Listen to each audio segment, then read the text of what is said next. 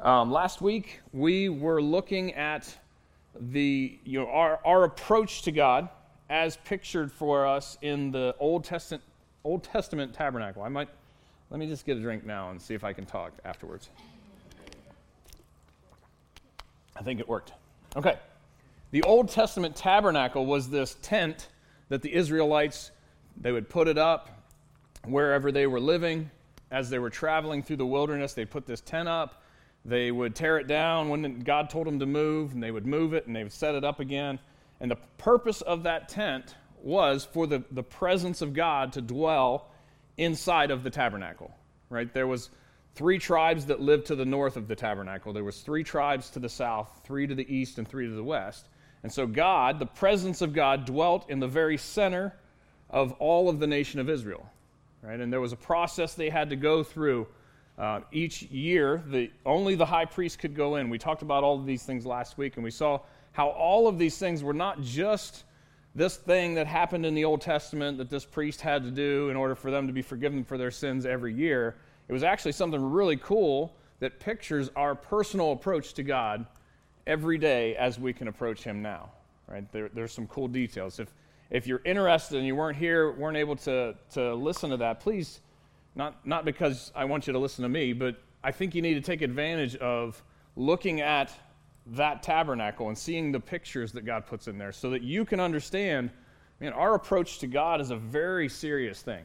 It's a very detailed thing that He put all those pictures in, in for us in the Old Testament, and it's just such a cool thing. I was going to do that as just the introduction last week, and the more I got into studying it, I was like, this has to be the whole thing. We've, we've got to just spend some time looking at our approach to the presence of God. We can't just make light of it. We just, it, it's just too important as we approach Him to have the right heart attitude, to have the right understanding of who He is, how serious we should take that. You know, we saw the, the Old Testament picture. The, the high priest had to go in there. We talked about this last week. He had to have bells on the bottom of his garment and, and they tied a rope around his ankle. And if those bells stopped ringing, it's because he fell over dead inside of there, because he didn't do things right and he didn't take it serious and he didn't approach a holy God in the right way. And now we know that because of Jesus Christ, he tore that veil, and all of us messed up sinners can come to him as we are. Right, we don't have to send one guy in for us and hope he does it right so that number one, he comes out alive, and, and number two, we get forgiven for another year. We have access because the veil's been torn in half. And now we have access to God ourselves. But that doesn't mean we ought to take it lightly. Right? We ought to go in with the reverence that God deserves. And so that's, that's what we talked about last week. And again, that's all the more I planned on talking about it last week. And the more I got into it, it was like, yeah, we've, we've got to spend some time here. We've got to camp out, camp out at the, the tabernacle a little bit. Pun kind of intended. Uh, so, tonight, what, what I wanted to talk about last week was, was prayer. I wanted to get into just that fifth part where the, the, the uh, altar of incense and how that represents prayer. But so now we, we got here tonight. Luke chapter 11, verse 1 is a, is a cool little passage um, and we're going to use it to kind of springboard into a parallel passage in Matthew. So stay in Matthew. Luke should be on the, the screen here. It says, And it came to pass that as he was praying, this is Jesus, in a certain, certain place, when he ceased, one of his disciples said unto him, Lord, teach us to pray, as John also taught his disciples. So they, they've been watching John the Baptist. He's spending time with the Lord he taught his disciples, his followers, how to, to speak to, to God the Father. And here they are seeing Jesus praying, and something he was doing was standing out. T- teach us to pray like, like you pray. And, and so, what we're going to cover tonight is just Christ's pattern, the, the pattern that he lays out for his disciples, how to talk to God the Father. All right, and so that's, that's what we're going to get into. Um, and we see that, you, you see basically the same thing in this this passage in Luke 11. Uh, it's like w- verses 1 through 4, but I, I like the, it's a little bit more detailed in Matthew chapter 6. So we're going to go with that one. So go ahead and read with me, and we'll look at what Christ himself said. This is how you ought to talk to my dad. Basically, you know, if you want to go talk to my dad, this is how you ought to do it. Matthew chapter 6, verses 9 through 13. It says, After this manner, therefore pray ye, Our Father which art in heaven, hallowed be thy name. Thy kingdom come, thy will be done in earth as it is in heaven. Give us this day our daily bread, and forgive us our debts as we forgive our debtors. And lead us not into temptation, but deliver us from evil. For thine is the kingdom, and the power, and the glory forever. Amen. All right, before we go any further and look at your notes and do all that stuff, let's just go ahead and talk to the Father for a second and ask Him to, to guide our hearts as we look at the way He says to pray. Okay? Lord, you are, you are incredible. You are hallowed. You are, you're, you're set apart from anything we know in this world. And you do deserve all worship and praise. And, and we're asking tonight that, that you would do in our hearts. Um, what you did for the disciples. Show us the, the manner in which we should approach you, obviously with humility, but help us to understand how to do these things and why these things are important. And, and uh, mostly, we, we want to commune with you. We want to approach you. We want to be in your presence. And we want to do it the right way. And so I pray that you teach us some things. Uh, this is a very familiar passage. So I pray that you would help us to, to keep our focus, keep our attention on these things, and to learn something and go away um, with the ability and the understanding of how to get close to you on a regular basis. And again, we're so thankful that you made the way for us to be able to do that. Thank you for your son and for his sacrifice and for everything that that means to us. I pray that if there's anybody in here tonight that does not know you personally as their Savior, Lord, that tonight would be the night that they would understand it and be able to take ownership of that themselves. And I pray that you, you would help us to make it clear to them and how to do that. So, again, we, we love you. We thank you for your word. In Christ's name I pray. Amen. All right, so if you look in this same passage a few verses back beforehand, it says not to use vain repetition as the Pharisees do. Right? Vain repetition means meaningless or empty repetition. How many of you have ever heard this prayer before? How many of you have ever played sports and before every sporting event in the locker room you you chant this very word for word prayer? Yeah, absolutely. It's it's vain repetition because it's a memorized thing. It's it's isn't that ironic that Christ says don't just use vain repetition, pray like this. He didn't say pray this, it was pray in this manner, in this way. This is how to pray, not what to pray. And so he was giving an example of the things that we ought to go through while we're processing. You know, I'm going to approach God and I'm going to ask him for some stuff. Well, why don't you approach me this way, is what he's saying. Why don't you start with this and go through this, and then, then by the time you get to the point where you're ready to ask me for some things, your heart is going to be in the right place. And I'm going to be ready to give you those things. And so that's what this pattern is for, and that's why he's laid it out for us. The first thing I want us all to see, though, is in verse 9, he starts off and says, Our Father, which art in heaven. And I've, I've studied this passage before, and, you know, this is the perfect place to go for our pattern for prayer. But this time, however, something I, I just kept noticing as I'm looking up different cross references and and different things about these five things that he shows us here. Almost all of these, the cross references, have something to do with the Father. And it might not seem amazing to you, but like I as I study it, you know, like you look up the word father for this point up at the top, and then you move on to the other words that are in the other phrases and verses. But father comes up in every single one of these. This is all about our relationship with the Father. This is how, you know, we, we saw last week there's one way to get to the Father that's through Jesus Christ. If, if you're not okay with Jesus, you're not okay with God, is what he's saying. If you've got the blood of Jesus Christ that's washed you free from your sins and forgiven your debt, you're okay with the Father. If you've come through him first. Every single one of these points has some sort of thing that, that, that, takes us right back to the Father. And so as we go through these, try and listen for and look for that capital F, Father. It's not just, not your dad, it's, it's Christ's dad. And, and he gets the capital F because that's his name. He's Father. Uh, so I just wanted to call that to our attention as we start into these. The other thing that's, that's really cool about that little phrase, our Father, which art in heaven, everybody's got a dad. Whether they're in your life or not, whether they're a great dad or terrible, right? There's, there's a big gap in there. I get that. Uh, I grew up personally. I don't know my dad. I have one picture of him. He had an afro.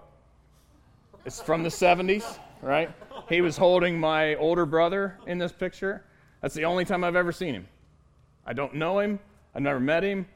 Apparently, he was around for several months and then he was gone. And so, my picture of a father, when I read this verse, when I first got saved, our Father which art in heaven, Jesus is saying he's, he's like your dad, but he's the one up there. Okay, so, so picture your dad. Okay? He's like your dad, but he's, he's in heaven. You know what I saw? I, I don't naturally just go back to the afro picture and say, oh, he's like that guy. Okay, cool. No, that, there is no picture. I don't know what the guy looks like. I don't have any connection. I, I don't know what that means. So maybe that's where you are. Maybe you grew up without a dad. Maybe you grew up with a terrible dad. There, there are things I learned about my dad later in life that I thought, wow, you know what? I think God actually protected me from that dude. I, I think God was actually looking out for me when I was a kid because that could have been really, really bad. So for me, it, it, was hard to picture. Maybe, maybe you got a great dad, and, and praise the Lord for that. I, we talked about your testimony a few weeks back and, and how some people feel sorry because, you know, my testimony is just not all that great. You know what your testimony is? If you grew up in church and you got saved young, your testimony is that your father or mother or both or their grandparents had an awesome testimony. And the incredible testimony that you have is that your lineage has been walking with God for years and years. That's a great testimony. That's a fun. You don't need a story that, that God t- pulled you out of the muck and mire. He pulled somebody out of that somewhere along the line, and, and you had the privilege of not making all those mistakes because they chose to walk with God. Maybe that's your dad. That's awesome. And maybe you're somewhere in between, and maybe, maybe there's abuse, and maybe there's all kinds of different mess that messes up your view of God the Father. The awesome thing is that, that God the Father did it perfect and does it perfect and will not let you down and will not abuse you. He's always going to be there. He's not going to walk away. And so, as we get into this point and we see these other points, think about Think about that perfect father. If your dad's a bad example, that's okay. There's some things that he did right. First and foremost, we have to recognize, we have to have a divine recognition of the Father. We come to the Father who is God, the creator of everything. And so we come to him offering praise. That's point one divine recognition, offering praise to the Father. We looked at this verse last week. It's one of my favorites. Revelation 4:11 says, "Thou art worthy, O Lord, to receive glory and honor and power, for thou hast created all things, and for thy pleasure they are and were created." And my purpose is to bring him pleasure. That's what I was created for. So when I approach him, man, that's the first thing I ought to want to do. It's to bring him pleasure first, not, not just say, hey, dad, I want to take the car keys this weekend. You know, I, I want something, God. Can I have? Can I? Can you get me out of this trouble that I got in? No. The first thing I ought to, I ought to do when I approach Him is, is God. You're amazing. You're awesome. I ought to offer praise to Him. It says, "Hallowed be Thy name." That means set apart holy, above everything else. Revelation 5:12 says, saying with a loud voice, "Worthy is the lamb that was slain to receive power and riches and wisdom and strength and honor and glory and blessing." See, he's like any other father. He's your dad, but but he's the heavenly father. He's the perfect version. Even without the sacrifice on the cross, he's worthy but he did that too. Exodus chapter 20 is the first time we see this word hallowed. Verse 11, it says, For in six days the Lord made heaven and earth, the sea, and all that is in them, all that in them is, and rested the seventh day. Wherefore the Lord blessed the Sabbath day and hallowed it. He set it apart. See, every other day is the same. This one's different. This one's special. This one's different than the rest. You set it apart. That's what we ought to do with God. Every person in your life is the same. They're people, they're flawed, they're broken, they're messed up, your dad included. But not this one. This one's set apart. God is, is not like everybody else. He's above everybody else. He's, he's perfect and he's holy and he's, he's hallowed. Leviticus 22 32 says, Neither shall ye profane my holy name, but I will be hallowed among the children of Israel. I am the Lord which hallow you. See, when you set him apart, he turns around and sets you apart as special to him. What an awesome, what an awesome reaction that is. Do we deserve that? No way, absolutely not. You ever heard the, the phrase to take the Lord's name in vain? Or profanity? He just says, Neither shall you profane my holy name.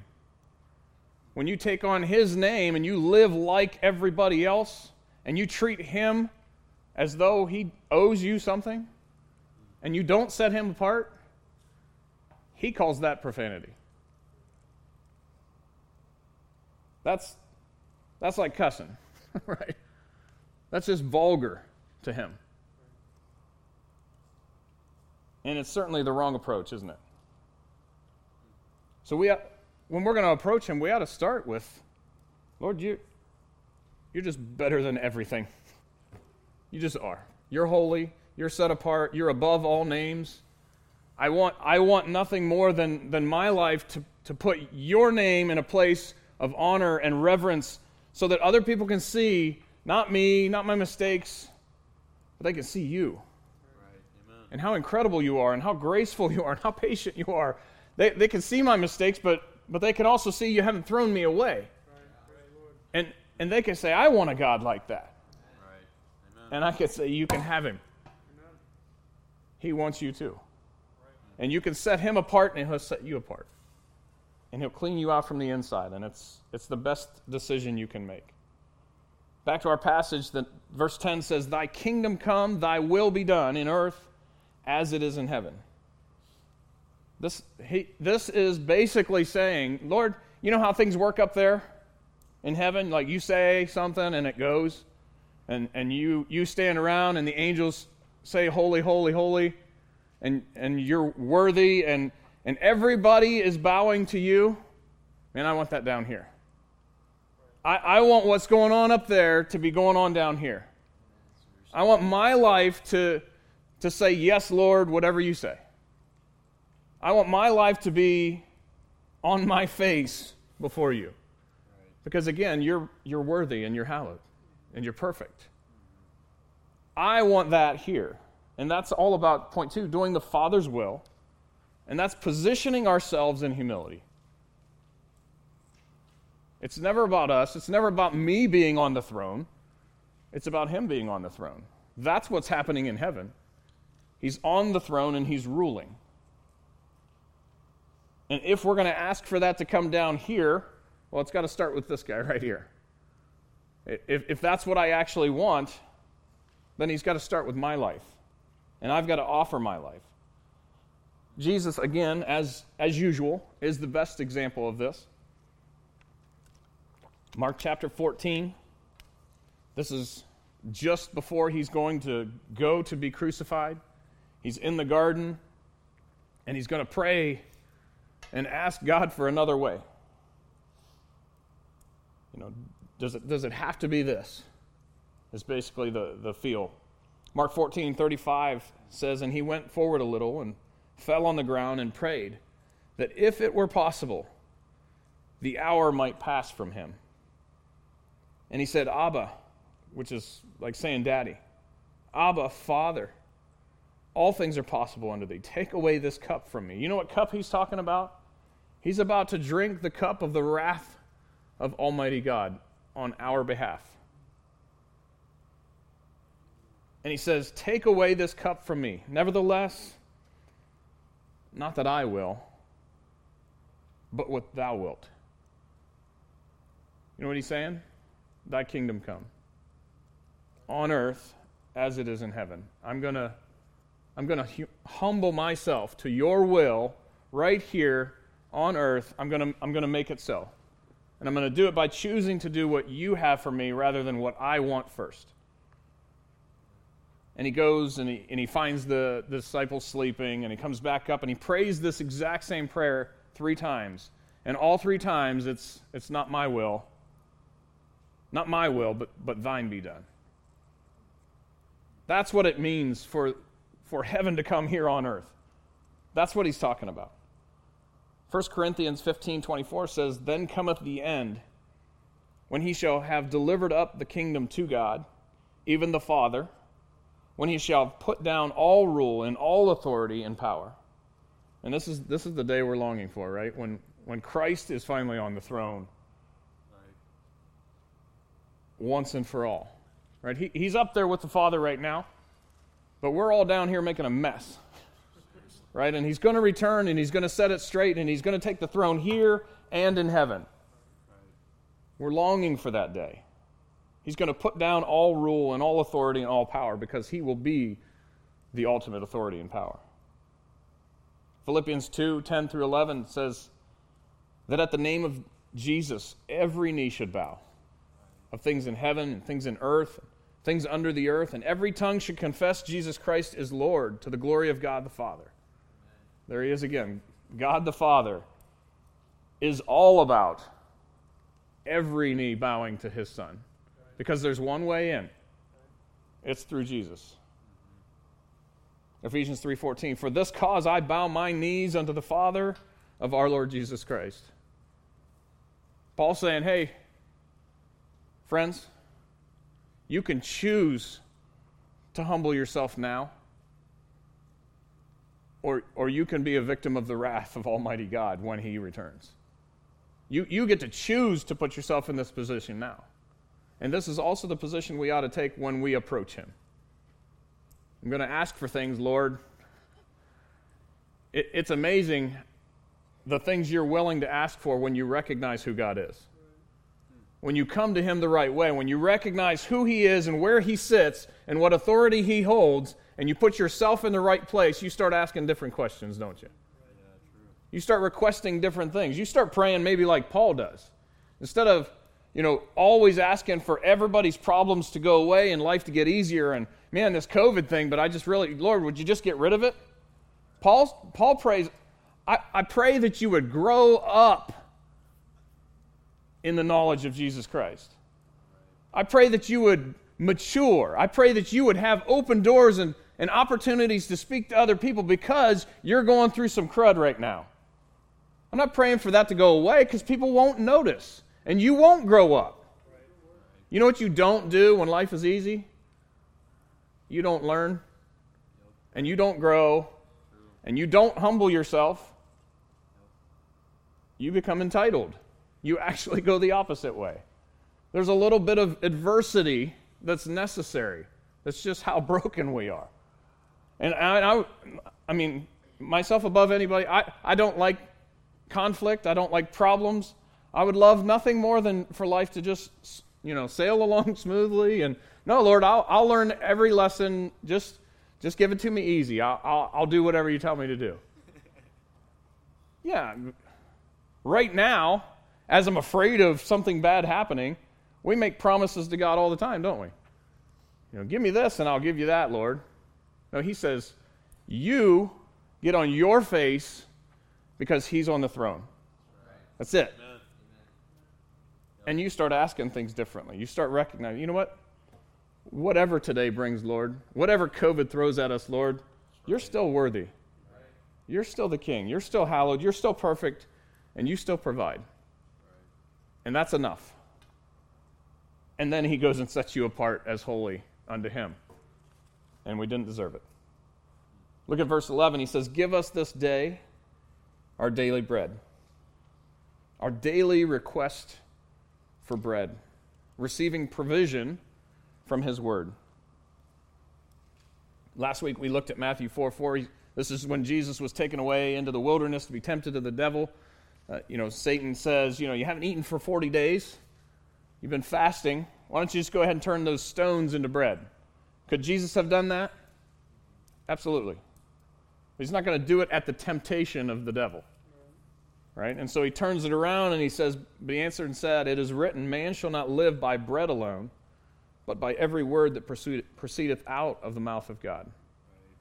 Our provision, the word of God, is compared to bread, something that we eat. You have to consume it. Matthew 5:45 says that ye may be the children of your Father which is in heaven. Again, our heavenly Father, for he maketh his sun to rise on the evil and on the good, and sendeth rain on the just and on the unjust. For now, God not only provides for his children, he provides for everybody in certain ways. Right? The word of God is available. Salvation is available for all right now.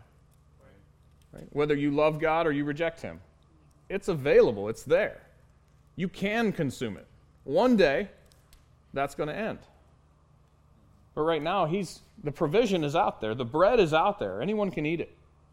Anyone can pick it up and find the truth of the Word of God. And again, that's where our job comes in to, to get it to them. Luke chapter 10, verse 21 says, In that hour Jesus rejoiced in spirit and said, I thank thee, O Father, Lord of heaven and earth, that thou hast hid these things from the wise and prudent, and hast revealed them unto babes. Even so, Father, for so it seemed good in thy sight. See, God if you reject God and you're prideful, this is kind of the back to the previous point. If you're in your pride, God says, I will make the obvious inconceivable to you. But, but to babes, to the lowly, to the helpless, man, I'm, I'm going to take care of them. Any one of us, I'm not the smartest guy, even standing behind the pulpit. I'm just, the, some things just don't come easy.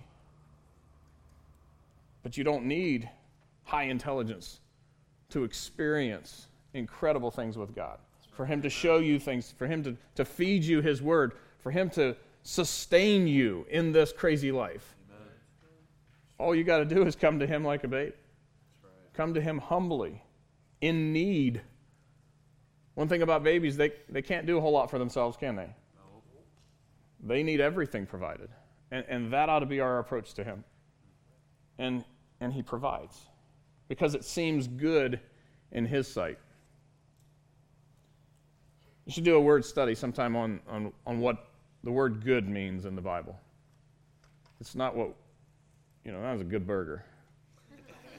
I like a, I like a good burger. No, it's not like that.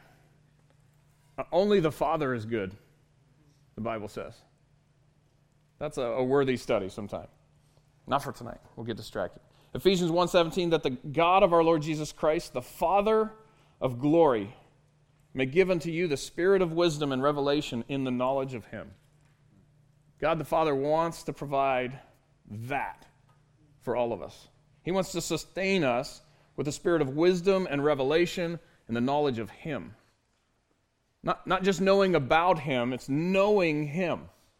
That's what the knowledge of Him is. That's what He wants to provide, and that's what, that's what ought to sustain us. We should approach Him because He's holy and in reverence. And, and we should get on our faces before Him, and then we should ask Him for wisdom before we ask to get out of a problem, before we ask for anything else we need. Lord, would you, would you sustain me? Would you feed me today? I'm, I'm, about to, I'm about to get into your book, your holy word. Your Holy Spirit is inside of me. Would you use those things in my life and, and feed me something today? I, I, I need something from you. But first and foremost, I, I need you to sustain me. Moving to the next verse, he says, And forgive us our debts as we forgive our debtors. So, for those, those of you that went with us to the camp, if you haven't caught up on Sunday's message, Jeff talked all about forgiveness. You, you got to give it a listen. It, it's really good. But point four is debt forgiven. And this is placing forgiveness above vengeance.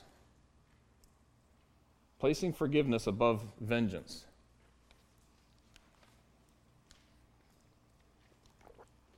I like the way this is phrased, and I, I hate the way this is phrased. I'll explain. He says, Forgive us our debts as we forgive our debtors. So it could be as, as in at the same time. So, you know, people hold debt, you know, I hold debt over somebody, and, and so I'm going to forgive them, so God will forgive me at the same time. But it could also mean, and, and most likely means, in the manner in which you forgive your debtors. So, if if God was going to forgive you the way you forgive other people, are you okay with that?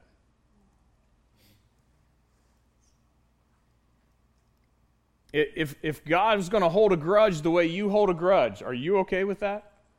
Now, He's God, He can do whatever He wants, but, but just the way He's phrased this, I'll forgive you as you forgive others. Well, that puts a different spin on it for me that kind of hurts. That's why I don't like it so much. But you don't understand, God, what, what they did to me. Oh, yeah. Oh, yeah, I, I understand. Right? Jesus Christ understands all of, of the betrayal. He, he forgave all sin. He took all sin on himself when he drank that cup of the wrath of God. There, there was nothing, there was no betrayal, there was, there was nothing you've ever even felt that compares to what he went through. So if he forgave as we forgive, would we be in trouble? I sure would. 2 Corinthians 1 3 says, Blessed be God, even the Father of our Lord Jesus Christ, the Father of mercies, plural, and the God of all comfort. What is mercy? Anybody know the definition we, we have a definition we like to use around here. Not getting what you do deserve, right? So if if grace is getting something you don't deserve, you don't deserve forgiveness. Mercy on the flip side is not getting what you do. What do you deserve? You deserve hell and wrath and punishment. But mercy says, I'm not going to give you what you deserve. Amen. Amen. And, and in this passage, it's not just the Father of mercy, it's plural. How many of you needed mercy more than once in your life? Praise the Lord, He's the Father of mercies. Over and over and over again because I'm an idiot over and over and over again. I'm selfish over and over and over again. I put me first over and over and over again. I approach Him as though I'm entitled over and over and over, and He's the Father of mercies. And and he doesn't give me what I deserve sometimes. Praise the Lord, absolutely. That he's the Father of mercies.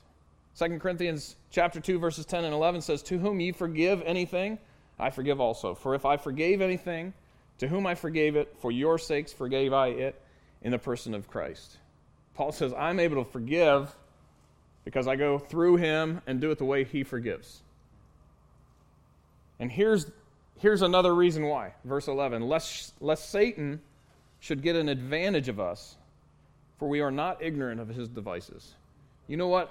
One of the easiest things that, that Satan uses to drive a wedge in your life to keep you from being okay with the Lord is, is unforgiveness, it's bitterness. Somebody's going to hurt your feelings. Somebody's going to step in your throne room without permission. Somebody's going to you know, do something to step on your toes and hurt your ego and offend you. They're going to do it. It's, it's going to happen. It's life. And you're going to do it to somebody else, by the way. And if you can't forgive, that's exactly what Satan wants. Because you are now an easy target. Because you can't even see truth anymore. Because your pride's in the way and your feelings have been hurt. And you are now vindicated to treat that person the way you feel you can treat them. I can do it. I've earned the right because they did this and they did that. And, and Satan says, easy money.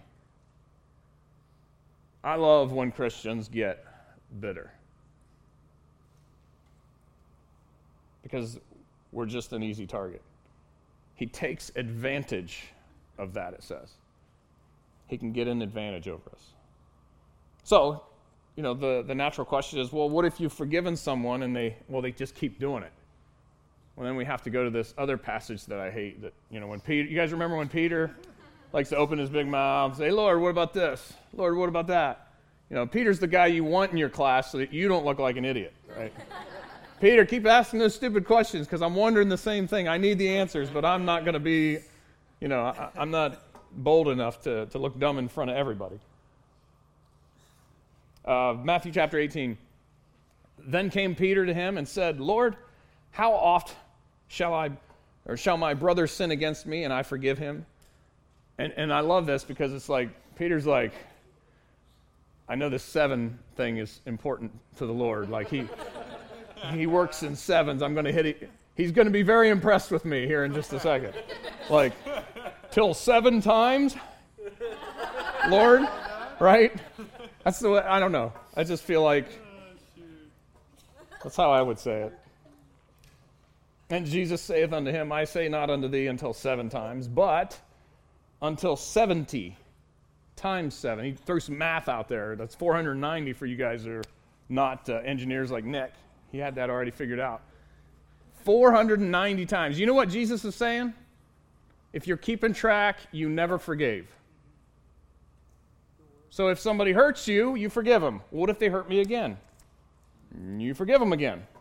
How many times? Like I picture the old cartoons when, you know, the, the, the cartoon dive bomber would shoot some plane out and they'd put a stamp on the side of the plane for every, every you know, bogey they took down or whatever. I think they probably did that legit in, in World War One and Two, right? Like every bogey would get a stamp. I'm going to keep track of how, okay, forgave him again, forgave him again. Oh, we're up to 360. Only a couple more years and I can just blow this guy off. I can't wait. I can't wait until I don't have to forgive you anymore. That sounds loving to me, right? That sounds like forgiveness to me. No, that's the point. If you're keeping track, we're not talking about the same thing. That's what the Lord's saying. Ugh, I don't like that. I want to be able to keep track. It doesn't mean you have to forget. It doesn't mean you you have to not feel. It doesn't mean any of those things. It means you have to choose to let that debt go. Right? Remember how he said it? He said, Forgive our debtors. Forgive, forgive us our debt as we forgive our debtors. Lord, I'm going to just let them. I, am actually, I'm, I'm mad at them. I'm hurt. I'm, I'm disappointed. I'm all of these things, and I'm just going to give it to you. And I'm not going to require them to pay me back. If, if you want them to pay, you take care of it. If not, I'll just keep handing it to you. I'm just going to keep handing that debt to you because it's not mine. I, am not holding it against them. Because you, you didn't hold it against me. Because you're the Father of mercies. How many? So again, as we forgive our debtors, you want the Lord to keep track until He gets to 490? Because I think I blew by, I blew by that decades ago. I know you, you don't think I'm old enough to be decades, of, you know, but thank you. decades ago, I blew past 490. I mean, you could do that in a week. So if we're going to f- forgive and expect Him to treat us the same way, that, that changes the tone a little bit. The last one is He says, Lead us not into temptation, but deliver us from evil to be delivered from evil is to be purposed by His directing. He's going to give you direction and He's going to give you purpose. Excuse me. James 1.13, it's not on your sheet or the, the screen. It says that God cannot tempt any man with evil. He's not going to tempt you to sin. Not, he's never going to do that. He will test you. He will turn up the fire and you might sin, but he didn't, that was never his goal. right? Those impurities are in there, and he might want them to raise to the surface, and you may have to embarrass yourself for him to clean them off. But he's never going to tempt you to sin. And so the, the thing that Jesus is, is not trying to communicate is Lord, would you please not tempt me? Don't deliver me to temptation, please. No, the request is, Lord, there's temptation everywhere. Can you lead me around that thing? It's not the same prayer as, you know, can you just take away all my problems? No, it's help me to be righteous in the midst of my problems. Help me to choose holiness in the midst of my problems. Help me to be unlike the rest of the world in the midst of my problems. Right. Help me not to turn to sin. That's the easy way out. Right. He's asking for direction around and away from the temptations that are all around. Psalm 119, 105. How do we do that? Thy word is a lamp unto my feet and a light unto my path. And we need to know how to make decisions. There's a whole big book full of direction and light that we need for our path. Proverbs 3 5 says, Trust in the Lord with all thine heart, and lean not unto thine own understanding. Lean on his word instead. I don't know how many times, it's probably almost every time. when I lean on my understanding, it almost always, un- unless I've learned something and corrected ahead of time to agree with God, it almost always disagrees with what God says. My understanding, my desires, my you know, insecurities, almost always, if it's just me, it, it disagrees with God and it ends me up somewhere crazy, somewhere bad. I should trust in what he says first. Because 1 John chapter 2, verses 15 through 17 tells us this, this is what we usually go to when we trust in ourselves. We, we trust the world and the things of our flesh. He says, Love not the world, neither the things that are in the world. If any man love the world, the love of the Father is not in him. For all that is in the world, the lust of the flesh, the lust of the eyes, and the pride of life, is not of the Father, but it's of the world. Most of the things, if it's just me, it's the lust of the flesh, the lust of the eyes, and the pride of life. Because that's just what my flesh wants. That's why I've got to correct it. That's why I've got to lean on His word and His understanding. That's why I've got to have His word lighting my path. Because if it's just me, I'm going to wander off and do something stupid. The world passeth away and the lust thereof. The ultimate end of that is death. But he that doeth the will of God abideth forever. Matthew 7 11 says, If ye then, being evil, know how to give good gifts unto your children, how much more shall your Father, which is in heaven, give good things to them that ask of him? Amen. So if, if we're going to approach him, we got to approach him the way that his son said, This is how I approach my dad. You, want, you want to come hang with me and have my dad be your dad? This is how you approach him. This is how you come to the Father. And He's ready to give good things. But if you come to Him selfishly, and you come to Him for you, for your will, for your own desires, He does not define, define that as good. He wants to give you good things. Remember, God, God the Father is the only one that's good, Christ says. He wants to give good things, so we gotta, we've got to be in His will as we ask. So, in conclusion, I've got a few more verses here, but maybe some of you, again, don't have a great relationship with your earthly father. And we're going to see some verses that, that show what our perfect heavenly father is capable of, not only capable of, but consistently displays, because it's who he is. Maybe your earthly father ruined this picture for you in all his shortcomings. Maybe your earthly father doesn't have the, the ability to, to measure up to any of these things. But the awesome thing is, he also doesn't have the ability to change the truth of who God the Father actually is. He has, he has no ability to actually change who God is. He's just messed up your perspective of him. So, as we come and look and see, this is the way we ought to approach the Father. We do it because He's perfect and holy and, and righteous our example might have caused you, you know, th- this example might have caused you to think otherwise. You know, if he's like my dad, he doesn't deserve anything. If he's like my dad, he struggles with this, he struggles with that. Well, yeah, that's, that's all of us. My kids have a messed up dad, too. I'm trying, but I'm still messed up and I make mistakes. And, I'm, and ultimately, their view of God is going to be tainted somewhere. I've not done it perfectly. But my shortcomings don't change the facts of who God is. Your dad's shortcomings don't change the facts of who the Father is Amen. and what He's capable of in your life and what He wants for your life. John 16, 23 says, And in that day you shall ask me nothing, verily.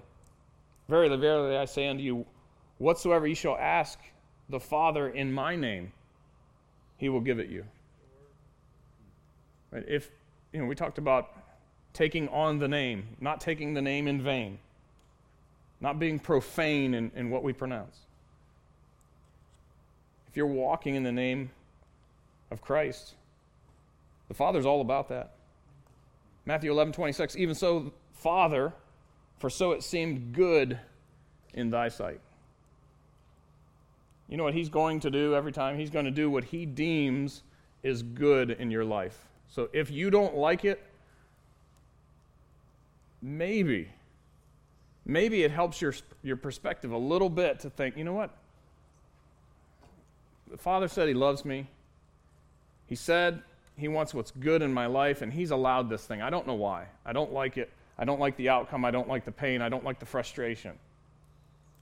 But He says He has something good for me in this too. He knows you need to go through the fire just like you know the, the three Jewish boys in, in the book of Daniel. He's in the fire with you, though. He hasn't left you alone. He, he's there with you. And he knows that it's good because when you come out on the other side, there's going to be less of you and more of him. And that's what he wants. And here's a strange reassurance in my life Hebrews chapter 12, verses 5 through 10. It says, Ye have forgotten the exhortation which speaketh unto you as unto children. My son, despise not thou the chastening of the Lord. Chastening is, is punishment. Nor faint when thou art rebuked of him. For whom the, love, the Lord loveth, he chasteneth, and scourgeth every son whom he receiveth. Well, that doesn't sound like a God we want, does it? He punishes me? He, he scourges me? How is that love? It says, If you endure chastening, God deal, dealeth with you as with sons. For what son is he whom the Father chasteneth not? If you think about that, if I never corrected my children, how do I display love to them? How are, how are they going to survive in this society if they believe from day one that they're always right? You will hate my children. And so will everybody else in the world. Because they're going to believe, they're going to grow up believing that everything revolves around them. You probably know a lot of people like that. That is setting my children up for failure if they're never corrected. If, if they're just left to their own devices, they are selfish. That's the way we all are. And a perfect, loving father who only wants good for you is going to discipline you. And he's going to stop you and he's going to try to get your attention when you're, you're walking down the wrong path. And he's going to try to remove things by turning up the heat in your life. He wants to stop us so that we don't end up selfish and consumed with ourselves and never put him on display. He says, But if ye be without chastisement, whereof all are partakers, then, then are you bastards and not sons. And a bastard is just a old English word that means you don't have a dad. The reason you're not corrected is because you don't have a dad. God cares enough to stop you, to correct you. Now, you can get to a point where you've put God on the shelf for so long that, that He's going to say, okay, well, just I'll give you more rope. you're not going to like the results of that. It says, furthermore, we have had fathers in our, of our flesh which corrected us, and we gave them reverence. Shall we not much rather be in subjection unto the Father of spirits and live? For they verily for a few days chastened us after their own pleasure. That means is you got annoying enough that they stopped you.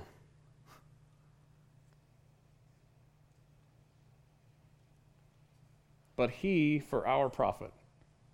Remember, his focus is your good. He for our profit, that we might be partakers of his holiness.